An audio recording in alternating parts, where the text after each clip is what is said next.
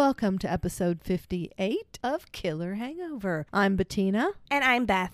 and this week we're going to cover true crime and paranormal from the state of Georgia. And we have a special guest. So this week, our special guest is Me, Aiden. Aiden, my son Aiden. Aiden, how old are you? I'm four, and then on my birthday, I'm going to be five. That's right, you're going to be five. And he is beyond excited to be on the podcast right now. Are you so excited to be on the podcast? How excited are you? 60, 70, 114. Oh, 65. Oh boy. This week we chose to drink a mocktail. So, just so you guys know, I'm not a bad parent. Aiden has no idea what this podcast is about. Well, this podcast is about like 40 degrees. it's, it's about 42 degrees. I don't know. Right. Exactly right. Well, I never tasted a drink yet, so I'll do this drink. Okay, that's right. So, we have a mocktail. Again, Aiden has no idea what this podcast is about. So, don't think yeah, that I'm yeah, yeah, yeah, yeah, yeah, yeah. So he is just here to taste this mocktail that I created for us this week. And then he's going to skedaddle on up to bed, right? Yeah. Yeah. So you're going to try this drink. Cheers, yeah, yeah. Cheers. Cheers. Do you like It's good. It's good? What does it taste like to you? It tastes like a, like a lemon. Like a lemon? I never Really? taste the lemon, but it's so yummy. It's so yummy. Yeah. It tastes kind of like peaches to me. Yeah, peaches. I never taste peaches. Yeah, I don't think you have tasted and do you peaches. hear my special joke? No, hold on. You can tell Never your special mind. joke in a second. You didn't like peaches when you were a baby because you called them hairy. N- no comment. Okay. So, like I said, this is a mocktail, and it is a frozen peach Bellini. I like a mocktail. A mocktail, yes. Yeah, in the CPS. I don't know what that means. CPS, you don't know what that means? I don't know. It means it has no alcohol in it. Yes, it's for. Now It's, can I tell my joke? hold on. So, it has two peaches in it, one cup of sparkling apple juice. Hmm, it's good.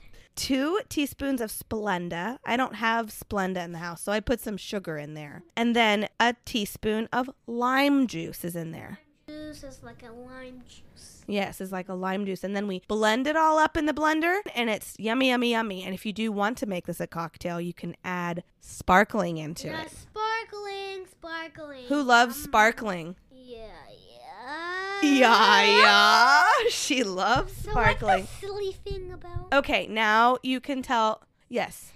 So, what's a pirate's favorite letter? You think it's the R, but it's the C. That was really good, That was good, honey. Okay, so do you like the drink? Do you think other kids should try the drink and other Yeah. people? Sure. Yeah. All right. I'm so excited I'm on the podcast. I know you are. Okay, now take your sugary drink and go up and hang out with daddy. okay? Thank you so much for being on the podcast. Bye. Bye. Love you, Aiden. Love you. Bye. This is Killer Hero. Bye. It's killer hangover. Bye. Oh my god. That kid is just just like his father. Oh my gosh. And no, he is not going on 10. He is truly four years old. he is. He's something else. Oh, okay. So I was a little distracted. He was super excited to tell his joke. He's been practicing jokes. He's been wanting to say this all day. We've heard it since this morning. I want to tell my joke. I want To, yeah, but he wouldn't tell us and the Beth joke. didn't know what the joke was. No, so I she was a little like, nervous. Uh. well, the first time I asked him, "Do you want to be on the podcast?" He's like, "Sure." I got to come up with a joke. And I'm like, "Oh no." Let me knock knock. Who's there? Yeah, exactly. Chicken. Chicken who? Chicken. anyway, so this cocktail is actually really yummy. It. Mocktail. It yes. is. And like I said, you can always add sparkling to it if you want I to make it a cocktail. It would be better. Of course.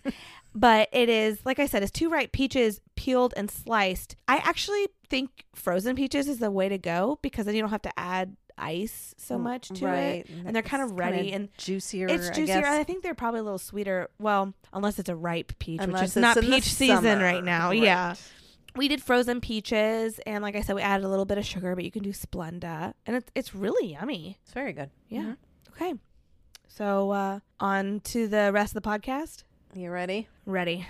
All right, so this true crime from Georgia was actually requested by several listeners. Ooh, okay. It was something I'd never heard of, so it was kind of fun researching. Fun. Yes.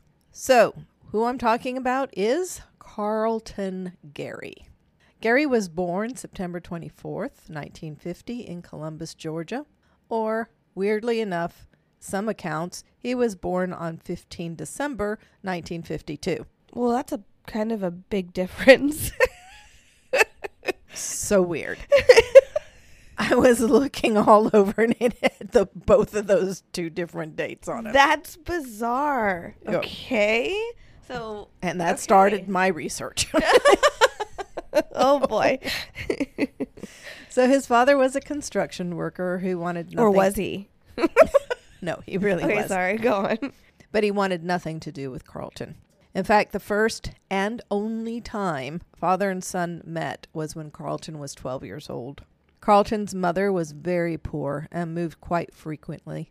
She found jobs as a maid working for wealthy white women. And I guess I'll interject here and say that Carlton was black. Okay. Carlton showed signs of having a very high intelligence, Oh. even as a little boy. But this did not matter in his world. Hmm. He was very malnourished and abused. Because he was so little, he was often picked on at school. And in fact, it was one such instance that he suffered a serious head trauma during a fight on the school playground. No, another head trauma. yes. I, what is it? So, what is it with head traumas? I I don't know. When I read this, all of a sudden, my interest was t- peaked, piked, peaked. Peaked. peaked, bike peaked. And I thought, you know what? I wonder Ted Bundy, Manson, all the really big, you know, Mm-hmm. big guy, big guys, big serial killers. I wonder if they suffered head trauma. Well, they don't always say it's head traumas, but that's like there's like a list of like three or four things that are all that all serial killers have one or two on that list or in one on the list. right? And one of them is head trauma. One of them is I believe wetting the bed. Yes. And then another one is lighting fires, I believe playing with fire. Killing small animals. And then um animals. animals, yeah. Hurting or killing But it just seems like we keep like that. running into the head trauma thing. Yeah, I know. I mean, It's just over and over again. No, anyway. So it's not really surprising that by his teens, Carlton was a heavy drug user and already had a police record for robbery, arson, and assault. Hmm. According to a couple of sources, he married at this time to a woman named Sheila, with whom he had two daughters. And other sources just never mentioned that he got married. Well, Sheila and her daughters were never mentioned again. Oh my gosh. I mean, the only thing that was mentioned was that he married and had two daughters, and then that was forgotten. in everything. Wow. Okay. So, in 1970, he moved to Albany, New York, in hopes of making it as a performing artist. I guess he had a pretty good voice, okay. but that gig is hard to come by. Mm-hmm. And to keep money coming in, he continued with his criminal activities. Then his activities accelerated to murder. In May of 1970, Marion Brewer was strangled but not killed in her Albany hotel room. Two months later, in July 85, two months later, 85 year old Nellie Farmer was strangled and killed in a nearby apartment. Gary was arrested in this case, but was charged with only burglary, receiving stolen property, and possession of drugs. Hmm. Reason being that he reported he had worked with an accomplice, John Lee Williams, and that Williams was the killer. Hmm. Williams was sentenced for Nellie's death, but his verdict was overturned after Gary recanted his statement. Oh. So, this to me was the start of what we can believe and what we can't believe that comes out of Gary's mouth. Well, just like your research. Mar- yeah, exactly. March 31, 1975, Gary is released from prison and heads to Syracuse, New York. Just outside of Syracuse on uh, June 27th, Marion Fisher, 40, was strangled while walking home from a bar. Her husband Jack was accused of the murder and wasn't cleared until 2007 What? When new DNA technology cleared him. Oh my gosh, that poor man. Incidentally, Gary's DNA was found on a red towel recovered a few feet from the victim's body.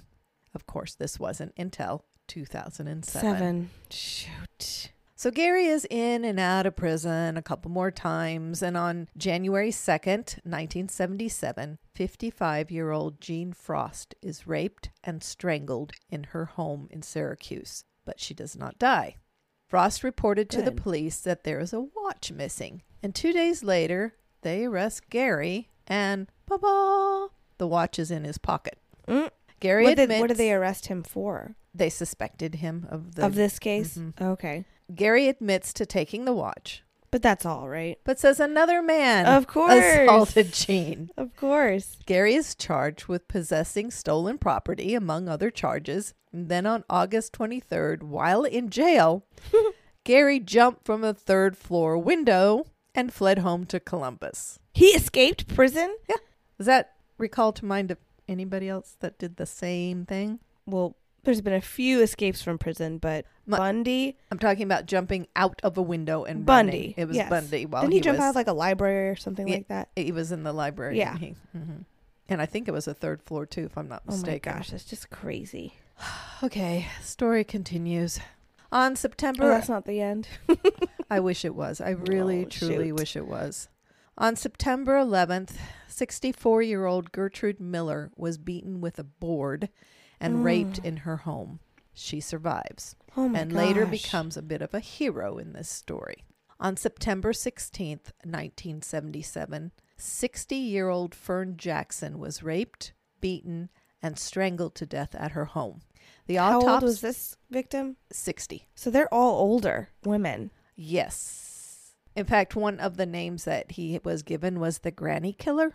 Oh gosh. But I'm not going to call him that because some of these women were around my age. so you're a grandma.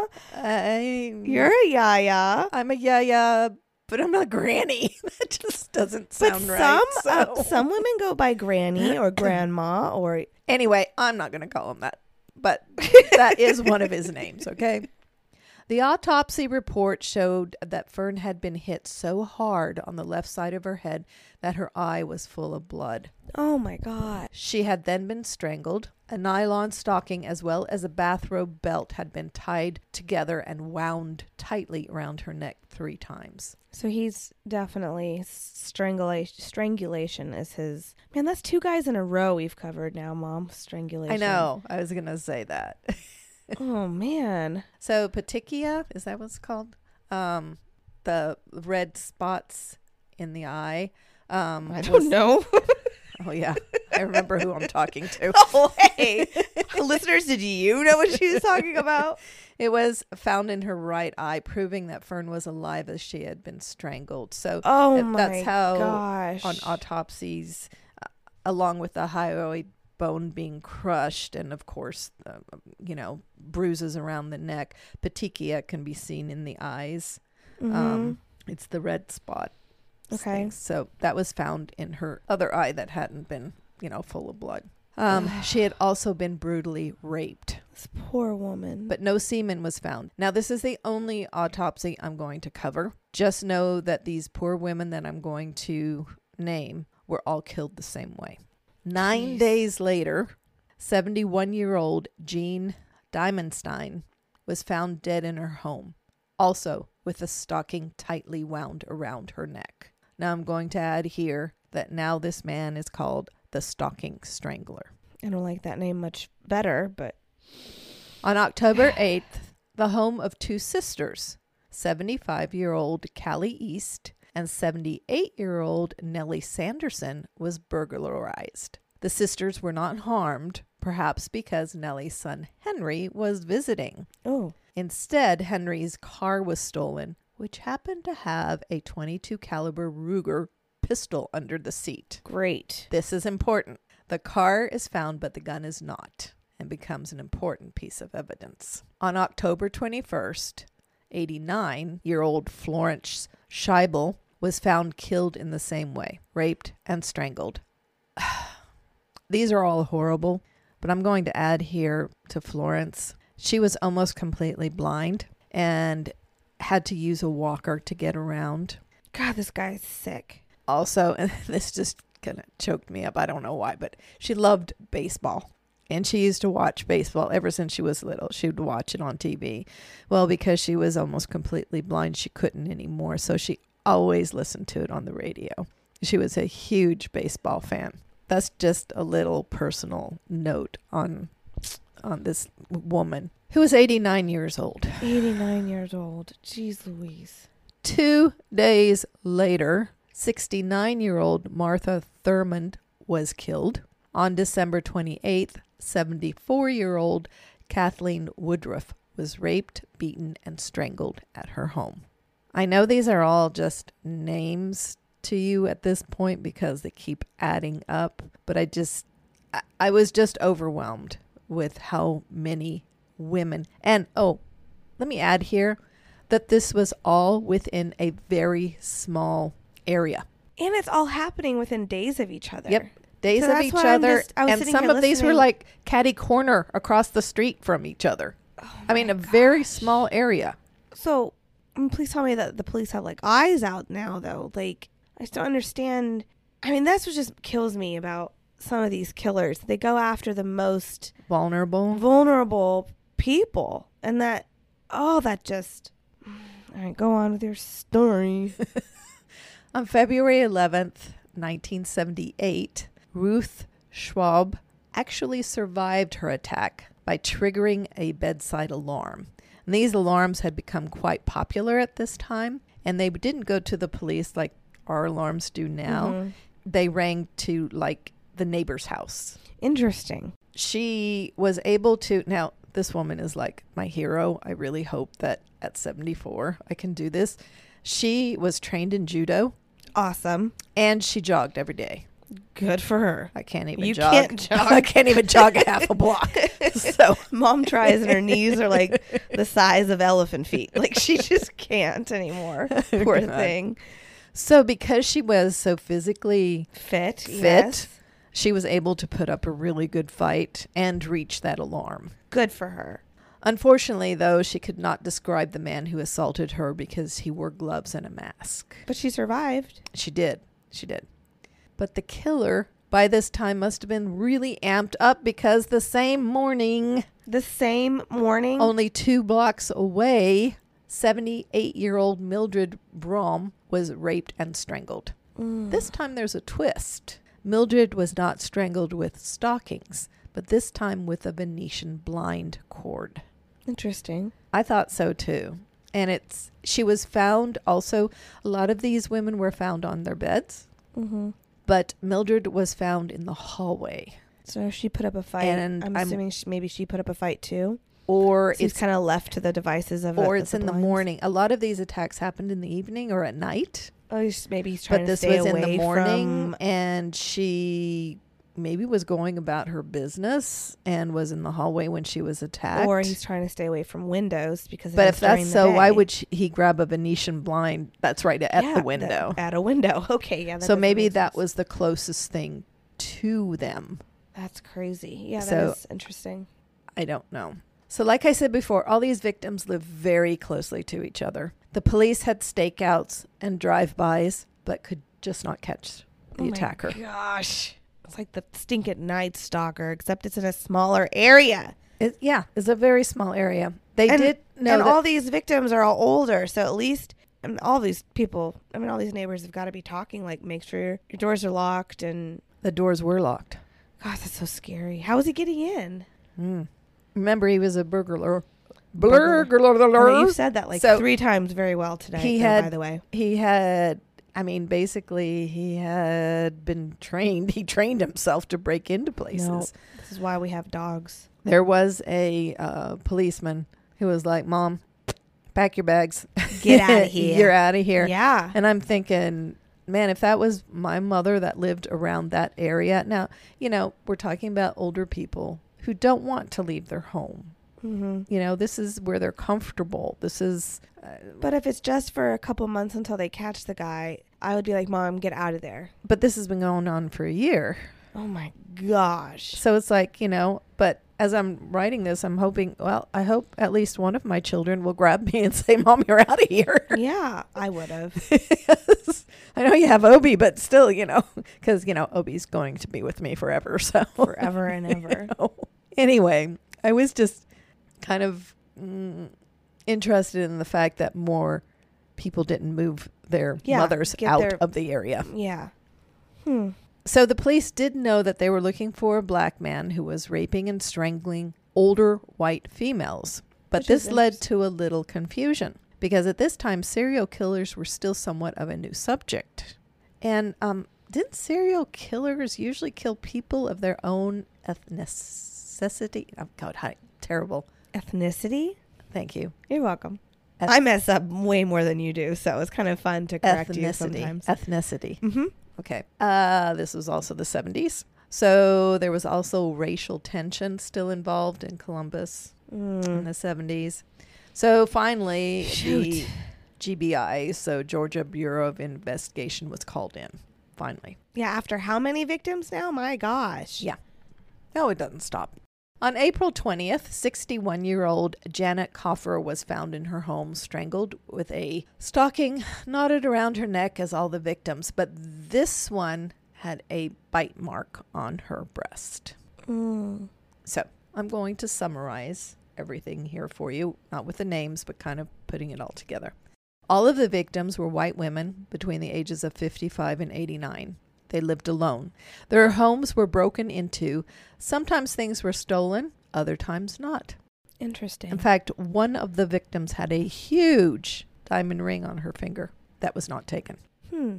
With one exception, the crimes all happened late at night, and that was the Venetian blind one. Okay. The women were all sexually assaulted. The women were strangled, usually with their own stockings or pantyhose. And here is a commonality that I haven't mentioned. Every deceased victim had been partially or totally covered after the attack, either with a blanket, a bed sheet, or comforter, and the victim's face was covered. Hmm. It's like he's ashamed. You know, I don't know. I, I, I mean, you would. who knows? God, who knows? Finally, on October 2nd, a man was arrested. The stalking strangler had been caught. I have a feeling it's not the right guy with how you're telling the story. Jeremy Lives, I, is L I V E S, was a 25 year old illiterate, mentally challenged man. So he had beat his girlfriend to death, who, by the way, was 30 years older than him. Okay. So things, you know, That kind of of makes sense. Sure, but he beat her to death, so that doesn't really. He confessed to killing Ferne Jackson and Jean Dimenstein. Is that possible? Did he?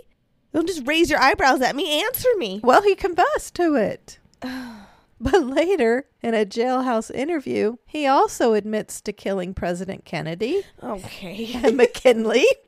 Said he was with the Manson family when they attacked Sharon Tate. Well, he's a bad guy. And he was in on the kidnapping of the Lindbergh baby in 1930. So he should be put away anyway. So chances Just are for pretty being a ding dong. chances are pretty good this was not the stalking strangler. Oh my gosh. Yeah. But he deserves to be put away anyway. Well, he was because he did, in fact, kill his girlfriend. Yes. So now we're back to square one. Stalking strangler is still at large. Cool. But all of a sudden, there's no more killings. Instead, in Greenville, South Carolina, Hey.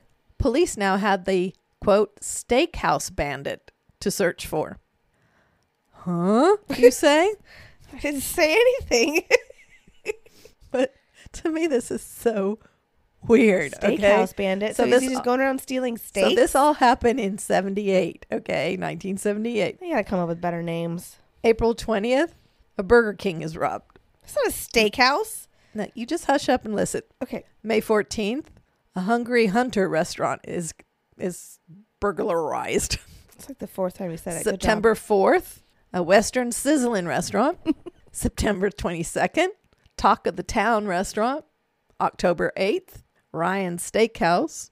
October 19th, Western Sizzlin Steakhouse. November 5th, Po Folks Restaurant. December 7th, Jack's Steakhouse.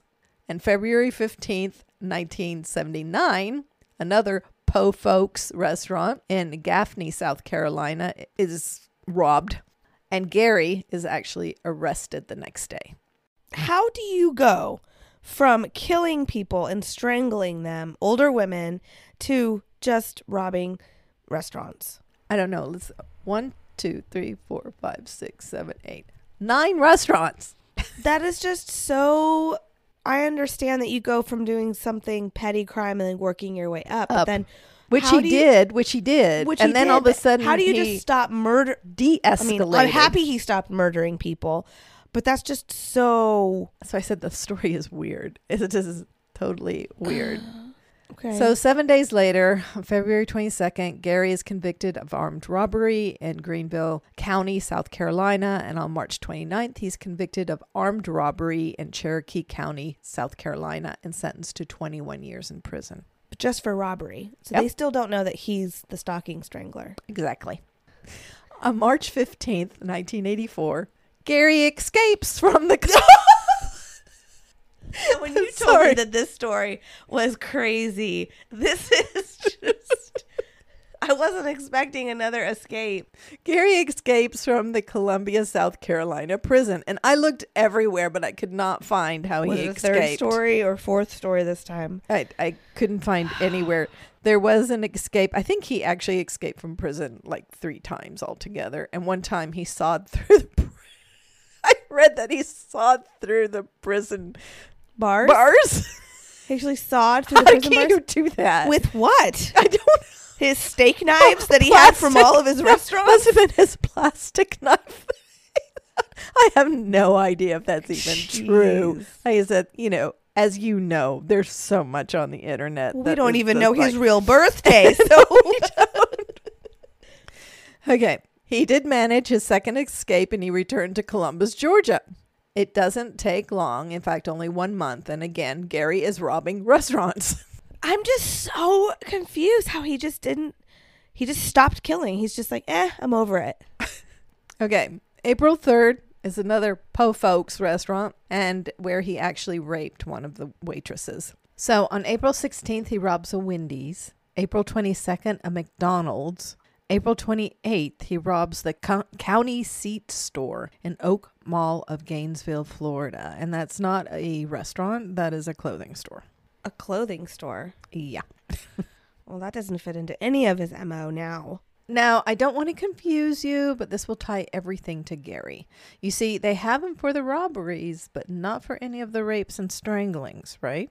Right. And there's like no way of tying both together because they're both so different. And different places. Yeah, totally different states, totally different MOs. One's m- murdering and killing and like raping and just awful, and then the other is just not that it's good, but it's Robbing, robbing. McDonald's. right. Weird. Totally different. And why would they even find any connection between the two? So on April 10th, 1984, Henry Sanders called the Columbus police to ask about his pistol, which, if you remember, had been stolen from his car in 1977 while he was visiting his mother and aunt. Right. Remember that? Right.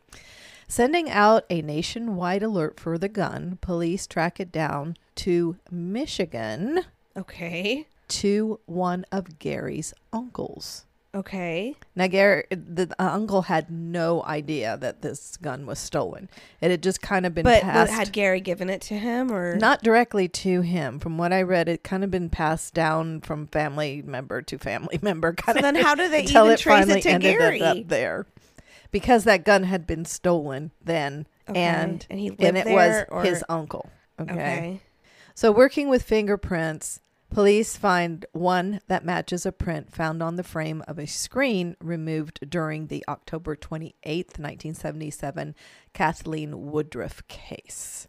So, Okay. having the Ruger now connecting Mhm. that to Gary, then they have fingerprints from the burglaries. And so then they're able to connect it to that fingerprint found on the screen. So the gun kind of was the thing that brought it all together. That's crazy.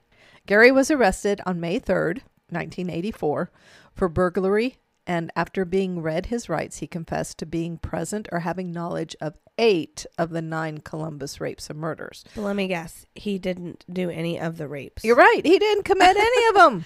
or murders. because while he oh, was Oh, burglarizing the homes, a man named Malvin Crittenden was raping and murdering the victims. Of course. No evidence was found placing Crittenden to the crimes, but Gary's fingerprints match prints found at four of the crime scenes. But you kind of have to start. I mean, that's what he keeps doing. He, he keeps pointing his finger at other people. But at the same time, you kind of have to wonder because he wasn't killing when he was robbing these restaurants. He wasn't killing when he was robbing the McDonald's or any of these steakhouses or anything. So it makes you wonder was he just going into these homes to rob and then this other guy was doing all that malicious stuff? But, But, remember, not every time not there was every a robbery. was- yeah.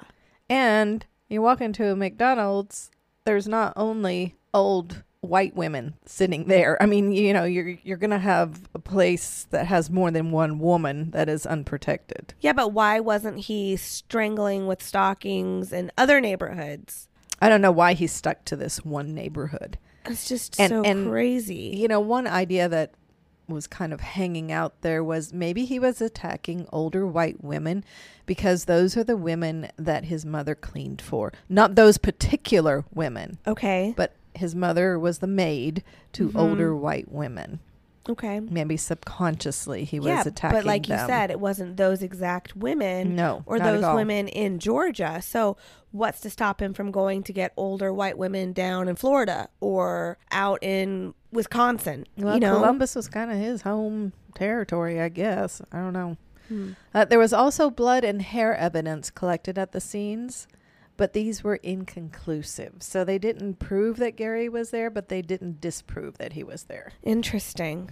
Now we go back to one of the first victims, Nellie Farmer, who was raped and strangled in 1970. And lo and behold, a fingerprint taken at that scene also matched Gary's print. Wow. He, of course, claimed that he was at the scene, but a man named John Mitchell raped and killed Farmer. John Mitchell was acquitted of the crimes. Man, does he just have like poor taste in friends, or is he just wanting to pinpoint these guys for He's these grabbing- I- crimes? I, have no idea. Another past rape and attack victim during a burglary was Jean Frost in 1977. And one of the things stolen was the watch, which of course was found in his pocket, in, his pocket, Gary's pocket right. two days later. Right. Again, it was someone else who attacked and raped the victim, this time a man named Dudley Harris. And Gary said he was actually outside acting as a lookout as the crime was happening. He had no idea But he just ends up with her watch. Jean Frost was being killed. Okay. Harris was not convicted. So now Gary is in police custody and they're driving Gary around. Why right. are they driving they- him around? Picked him up and I didn't quite follow this scenario either, but for some reason from 12:30 a.m. to 3:30 a.m. What a weird time. The police are driving Gary. So Gary's sitting in the back, okay, of the police cruiser. He just wanted a joyride, or and he says, "Okay, I can point out all the houses that these attacks Oh. happen." So he p- points out the houses and uh, what victims were attacked there, describing how he gained access into the homes and the layout of the houses. interesting. But he also says that he was not the attacker, Only the thief. of course, So he's basically confessing, but nothing he said was recorded or What? even written down.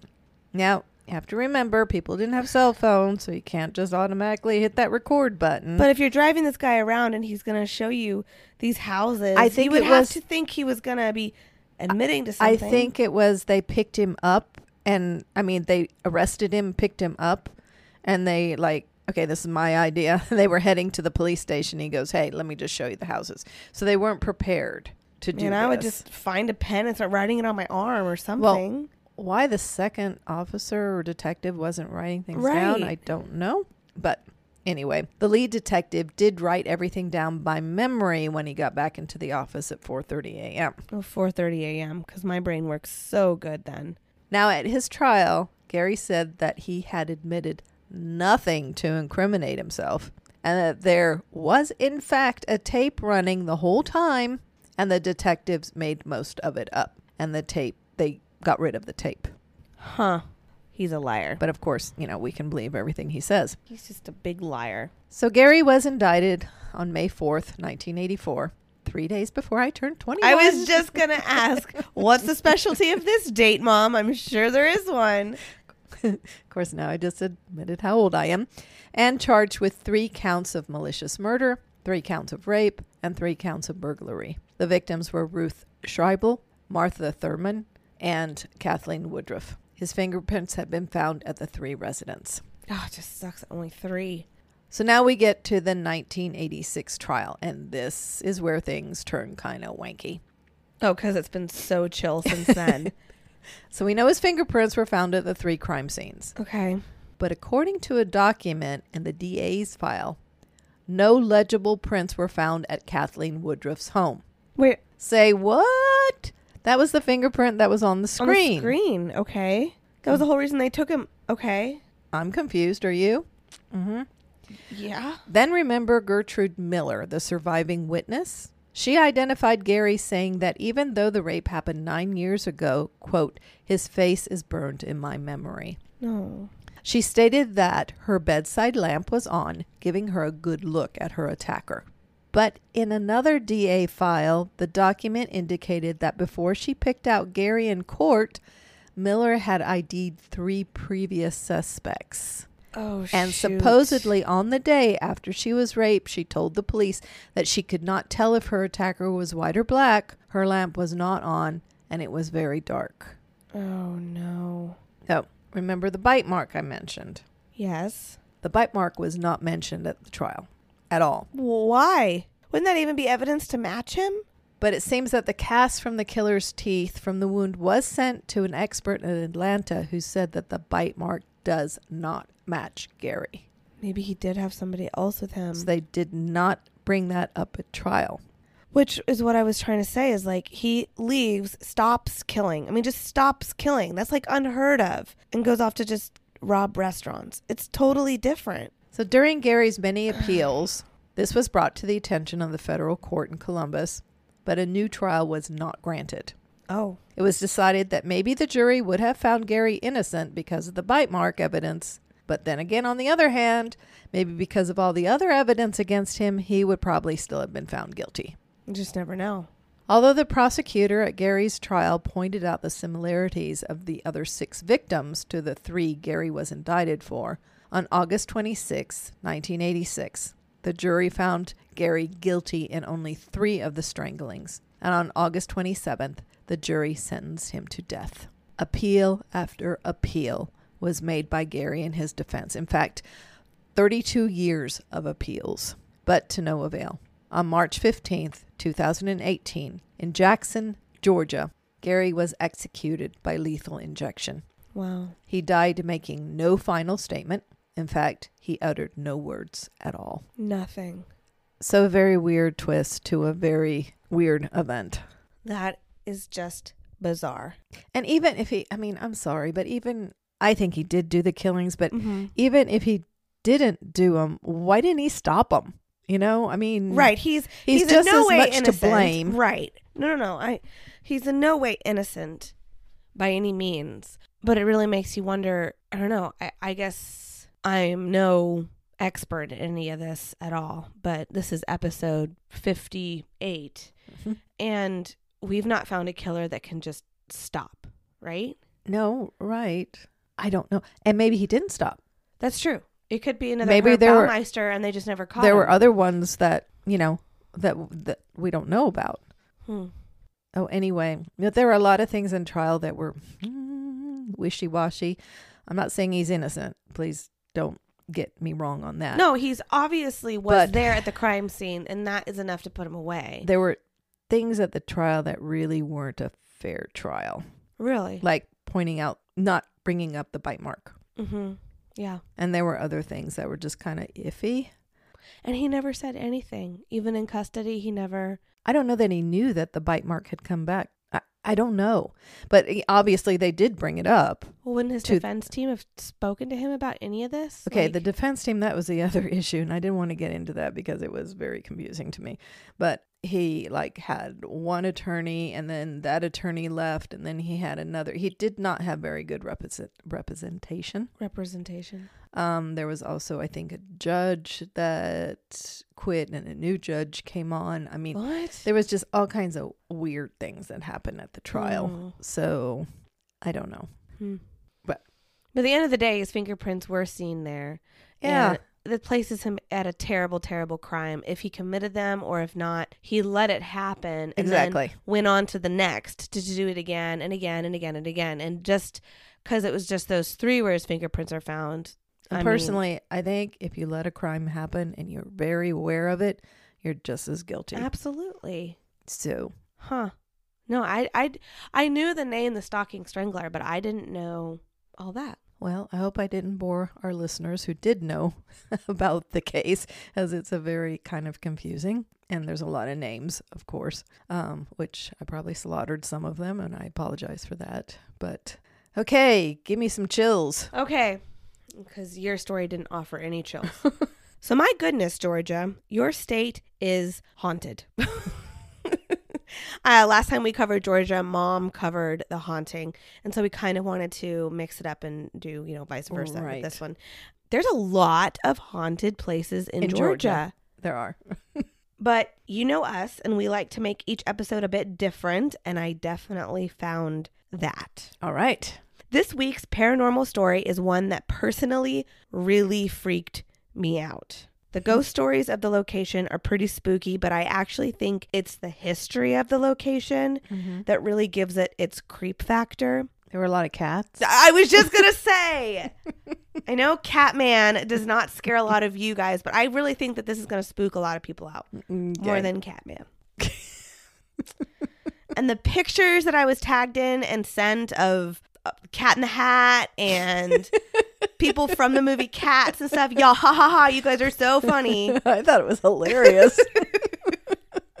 Especially because I'd be like opening them up right as I lay down to bed and like would open up these pictures and I'm like, really?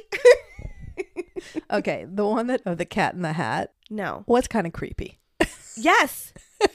but a cat man is creepy. Don't Sorry, think y'all. he- It is so creepy. I don't think he looked like that. Moving on.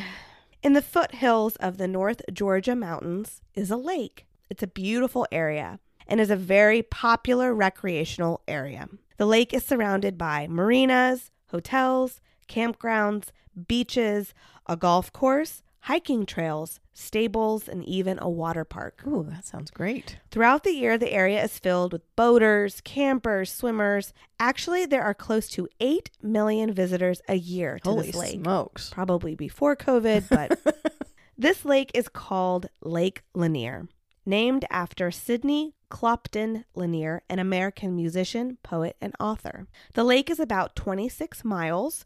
And because we have a lot of listeners outside of the United States, welcome, welcome, that is also about 42 kilometers long. That's how long the lake is. Okay, So 26 miles. That's a long, That is. it's a huge lake. It has about 692 miles of shoreline, Oh my goodness. which is 1,114 kilometers. I learned a lot. so, what is so haunting about this lake? I don't know. It sounds beautiful. Let's start with the fact that it is man made. Okay. In 1950, the U.S. Army Corps of Engineers started breaking ground. They first constructed the Buford Dam on the Chattahoochee River. Mhm. Then they all started arguing. They all wanted a lake, but they couldn't decide on a lot of things like how much water flow did they want, how big did they want or need this lake to be, and they couldn't even agree on exactly what the lake would be used for.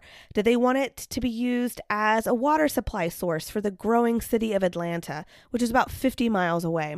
Did they want it for recreational activities? Did they want to use it for hydroelectricity purposes? Wow. All of this, as well as fitting in the federal laws of threatening the homes of the endangered species in the area. They couldn't even agree on a name for the lake until the process was basically done. Funds for the lake came and went up and down. It's honestly a miracle in itself the lake was created. No kidding. Or is it? So the lake was decided to be made as a water supply source for the city of Atlanta, as well as to provide hydroelectric energy for the area. Okay, everything but the recreation. It was not made for recreational purposes. But if you remember, that's basically what it is. all I listed about the lake before all the boating and swimming. Right. So here's the thing.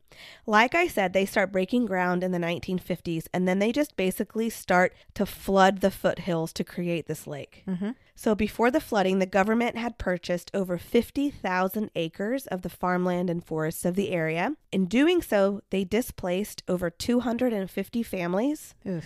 15 businesses, and 20 cemeteries. So they had to dig up all the graves.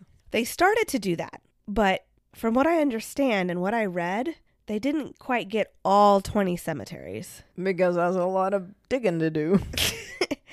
It was a five year process to fill in the foothills to create this lake to the depth they wanted. Its deepest portion of the lake reaches 258 feet, Wow, that is really deep. 79 meters. so, after all the people are out, they just start flooding. The businesses, homes, streets, people's gardens, and even a couple historical landmarks are just flooded. So they're under this lake? They're not moved, they're just flooded and submerged underwater. It's like the lost city of Atlantis. All of this just laying on the ground of the lake while people boat and swim above it. Seriously? Yes. I found a couple eerie photos of the ruins at the bottom of the lake Yeah. taken by divers. I mean, town walls, houses, and grave sites are all just submerged under the water. That is so creepy to me. That is fascinating. Talk about a lot of restless spirits. We've chatted about it before, but how water is a source of hauntings and spirits. But what if that water was used to cover your grave? so you have that aspect of things, hauntings and such, but you also have the fact that the lake was not made for recreational use. Mix that all together, and lots and lots of terrible things have happened out on this lake. As of last year, the death count was up to over 675 Wow. since the lake was created. Wow. Many, I mean, many of those deaths ended up with no recovered body. No way. I couldn't get an exact number on that, and I apologize. I'd searched and searched, but I don't think that they're going to advertise that they're not finding bodies because these businesses and everybody want to use this lake. Oh my gosh. I mean, Come camp with us, set up a tent, and take a dip in the Grand Lanier And Lake, where over a hundred bodies have been lost. and you too may never be found. I don't think they're going to advertise Oh that. my gosh. I mean, like the lake where we live, I know there's been many deaths there too, but the mm-hmm. bodies have always been recovered. That's just crazy. Yes. Divers have gone down to investigate the quote unquote ghost town under the water. And there was a quote I read from a diver, Buck Buchanan, and it totally, totally freaked me out. His quote was in October of 2017 quote, You reach out into the dark and you feel an arm or a leg Huh? and it doesn't move. That's creepy. Is that a statue? Unquote. No, it's a dead body. I think it's a statue. They've, rec- they've recovered bodies and just down there, divers fun swimming around. what? They're down there like looking at the ghost town. They're not down there looking for bodies at this point. Yeah, I know. And then they'll discover a body that was lost. You know, I don't know. Uh, it creeped me out. See, this is scarier than Catman. I told you. So maybe these people are diving down there and going into these houses and getting trapped. I don't think people that die like drown off a boat are swimming down to go look in a house. It's really cheap property. Oh my god. Mom. The water levels of the lake have been going down over the years, leaving mm-hmm. many areas of the lake closed off to boaters and swimmers mm-hmm. now. I read that there are areas of the lake where you could be standing in knee high water, take a step off a little ledge in the water, and plunge and totally be submerged into over 30 feet of water. It was not made for recreational use. They just literally filled in the foothills with water. So then you have two of those like whirlpools that are going to be created by all these boats, and now you have the ground that's not level underneath and buildings underneath there. And Ugh, this isn't supposed to be drinking water, is it? Yeah, it was made for Atlanta. Obviously, it gets filtered before they drink it. Ooh, but still. Ooh. Thinking of Elisa Lam. Ooh. Okay. the Army Corps of Engineers, as well as the local government, have used the media to try to establish the safest swimming and boating areas, but you know, some people just don't follow the rules. And it's such a large lake. I don't know how they can keep track of everybody out on the lake. So, like I said, the water levels are dropping, and there are all these photos of boats that have like beached because it's too shallow for them. Mhm. And so these boats are just left in these like odd places where some of them even look like they're kind of in the middle of the lake, but the water levels are going so down. And these people obviously weren't following the rules, but they're just beached. And then these boats are just left there, stuck in the ground because there's nothing that they can do. Oh my god. And that is just so scary to me, too. These abandoned boats that are like kind of half underwater, and some of them are starting to deteriorate. Oh deteriorate. Boats are word. expensive. I can't just Oh, this is a crazy story. Okay. Well, like, like even pictures of I, those who know me know that I love the Titanic. I've always loved it. But even pictures of the Titanic underwater freak me out. well, it is kind of freaky. Yeah, it's Yeah. scary. So in 2007, there was a huge drought in the area, which was Mm. Terrible for the water supply for the people of the area, first of all. But it also exposed some of the things that had been underwater since the 60s Ooh.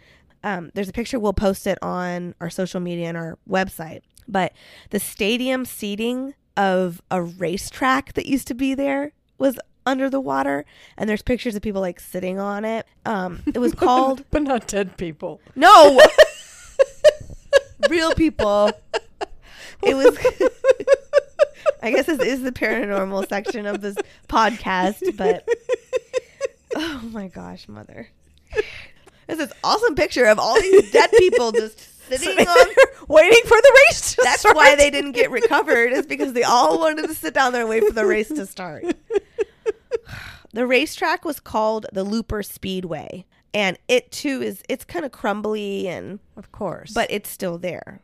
Maybe this is another Catman scenario where it just freaks me out, but the idea of buildings and an old stadium underneath me as I go tubing on the lake freaks me out. it's just weird. So the lake is about 70 years old, claiming over 670 lives. So is this bad boating? Is it just people not following directions? Mm-hmm. Are there hidden water hazards? Or are there sinister forces? There are many stories of boaters hitting something in the water. They stop the boat, look around, and there's Nothing there. nothing there. Boats capsize for no reasons, and there are even sudden and very dangerous rogue waves. There's rogue waves in a lake. Many of the drowning cases are even odd occurrences where the drowning happens close to the shore and even happens to very strong swimmers in calm water conditions. Ooh. Like somebody reaches up and grabs their legs. Oh my gosh, just wait. We all know accidents happen, especially on lakes when people don't follow the rules and especially when alcohol They've is involved. drinking, right? maybe see this is probably good we had a mocktail for this episode but 675 people seems like a really high number to me Yeah. there are a lot of rescues of people drowning as well and a lot of those people who have been rescued Mm-hmm. have really scary stories where they felt as if they were being pulled down under the water by Uh-uh. unseen hands Uh-uh. Or they just they're like floating there and all of a sudden their lungs feel like they can't get any air and exhaustion sets in and they just feel helpless. Oh my god. out of nowhere. I was reading on reddit and i found a comment from a user with the name midwest product and it said quote there was another freak drowning last summer 2014 that my friend is still troubled by. He and a guy were sitting on noodles in gay cove right off some guy's swim platform just having a regular conversation my friend decided to get out, and the other guy decided he wanted to dive down for a second before getting out. He did, and he never resurfaced. Hmm. It took dive crews six hours to find the guy, and he was just laying on the bottom, not tangled on anything. Just laying They said he likely got disoriented and swam in the wrong direction. My friend is still bothered by it. Nothing seemed wrong, and the next second, the guy just died Ooh. unquote. Drivers on the roads and on the bridges around the lake have even felt almost pulled into the lake. No. The lake is haunted by one of these kinds of stories. the lady of the lake. Wearing this- white? no, actually, Oh, she's different. All right. the story goes that in 1958, and keep in mind, this is a true story. This is not just a legend. This Okay. is a true story. I saw the gravestones and everything. Okay. Okay. So, well, I didn't personally see the gravestones. I was trying to make it like way more serious than it needs to be. I saw pictures of the gravestones, but anyway. And I read newspaper articles on it. Okay. Okay. But so it's real. It's real. Okay. okay. Susie Smallwood Roberts and her friend Delia Mae Parker, young mothers who went out to the local roadhouse for dinner. The two went out in Susie's 1950s Ford sedan. Delia borrowed a pretty blue dress for the occasion. Hmm. The two enjoyed a night out together and then were never seen alive again. Tire skid marks were all that were left near the Dawsonville Highway Bridge. It was believed Susie lost control and drove off the bridge into the lake. Oh. Police searched the area and the lake the best they could, but never found the bodies or even the car. They what? About 18 months later, a fisherman discovered a body that had floated up to shore. It was very badly decomposed, and identification was made even more difficult because it had no hands. Huh? The body was also missing two toes on the left foot. Okay. It was buried in an unmarked grave, I believe in Alta Vista, is what I read. The case of the missing women, I guess I should say looking for their bodies, was at a total standstill, and the family and friends just basically gave up hope. Susie's son, James, was quoted as saying in a news article, quote, We believed she was in the lake, but then we heard she might be in Chicago, then in Florida. We wondered if she survived but had amnesia and never knew where to go, Mm. unquote. In the 1990s, so 30 years later, Right. the Dawsonville Highway Bridge was getting made larger, and they had to dredge into the lake for the cement beams to hold it up. And lo and behold, they discovered and pulled up a blue 1950s Ford sedan with a body inside. Oh. The jewelry on the body, as well as the license plate, confirmed that it was in fact Susie Roberts. It was then determined that the body in the unmarked grave most possibly was Delia Dahlia. Mae Young. So her family did end up providing a marker for her, Mm-hmm. but the mystery of her hands, it was it was odd. She didn't have any hands. It is said that a woman in a blue dress with no hands is seen Oh. walking along the shores of Lanier Lake, That's creepy. perhaps searching for her lost hands. Ew, that's creepy. what the heck could have happened? I don't know why she wouldn't have any hands. Unless something happened where she was trying to get out of the car. I don't know. You'd think that the fish, I'm so, supposing fish are in there, but they would would have eaten her fingers, but not her whole hands. There's another spirit that haunts Lanier Lake. This one seems a bit more sinister to me. Apparently, on several occasions, a shadow figure floats on a mysterious raft with a single lantern and uses a pole to push itself along the lake. Mark Twain, Huckleberry Finn. I'm sorry. On one occurrence, two fishermen saw the ghostly figure. It was very early in the morning in the fall. They saw the raft with the lantern like a half mile away. They're in some pretty deep water, but it still seems like the man, or what they assume is a man from the shadow figure they're seeing, he's using a long pole pushing himself through the lake. Oh. Suddenly, the figure stops, turns towards the men, Ew. and begins shouting something at the fishermen. Then, all of a sudden, the figure jumps off of this raft into what I can only imagine in the fall being very cold water and starts swimming towards, Towards the men? Oh, God. they freak out, pull in their lines, and prepare to boat away. All of a sudden, the lantern on that abandoned raft Uh-huh. goes out. The fishermen shine their spotlight across the water. No figure, no raft, nothing's out there. I'd still get the hell out of The there. water of the lake lay calm. I'd still get out. So you have the terrible deaths in the lake, and many of them, as well as this like ghost town under the water, but you also have something else. I'll use this quote from a local to describe it. Quote, You know, there's catfish swimming around the bottom of that lake that are the size of a 10 year old boy. Unquote. The catfish are said to be five to seven feet long. Some of the sources I read said they say that these catfish swallow dogs that get, that get too close to the water. What? they jump. And they even attack swimmers. There's a popular tale told by the locals that says that this truck carrying a bunch of chickens crashed off a bridge into Lanier Lake in the 80s and it sank to the bottom of the lake. Divers, of course, divers are everywhere in this story. divers are sent down to check the wreckage, and to their horror, they find these huge catfish down there Just, just munching on the swallowing chicken. these chickens whole. You and your cat. I didn't even put that together. That was catfish, not a cat man. So, with the buried cemeteries, the ghost town underwater, all the deaths, the shadow figure on the water, and the lady in the blue dress, I don't plan anytime soon dipping my toes in Lanier Lake. Oh, don't forget the stadium, the dead people sitting around waiting for the race Yeah. to start. and the giant catfish that'll jump up and eat your hands. Gulp. oh. Okay, part of that was super, super creepy. I know I had to end with the catfish though. Of course you did.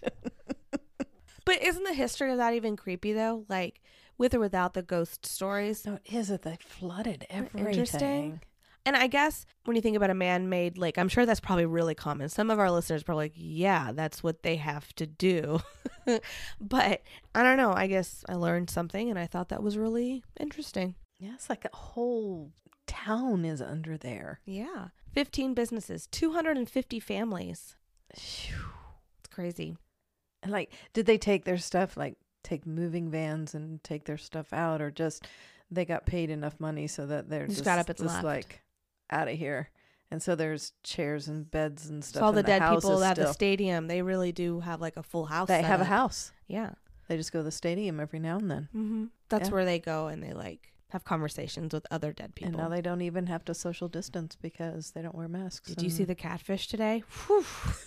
they were feeding on those dogs over there at the lake or at the lake at the beach. They'll leave us alone for a little while, but we gotta like pull another truck filled with chickens in so that we can keep them full for a while. ghosts? oh my god. Anyway, next week, Mom, we will be covering stories from. Do you remember? Idaho. Idaho. Way to go. Way to go, Idaho. Ooh, I got some good paranormal. I'm excited about my story too. Good. All of these pictures that we discussed from this podcast will be on our website. As well as the links. Yes, the and all the links to our sources. That'll be www.killerhangover.wordpress.com. You can also follow us so that you get alerts and emails whenever we post anything about our podcast.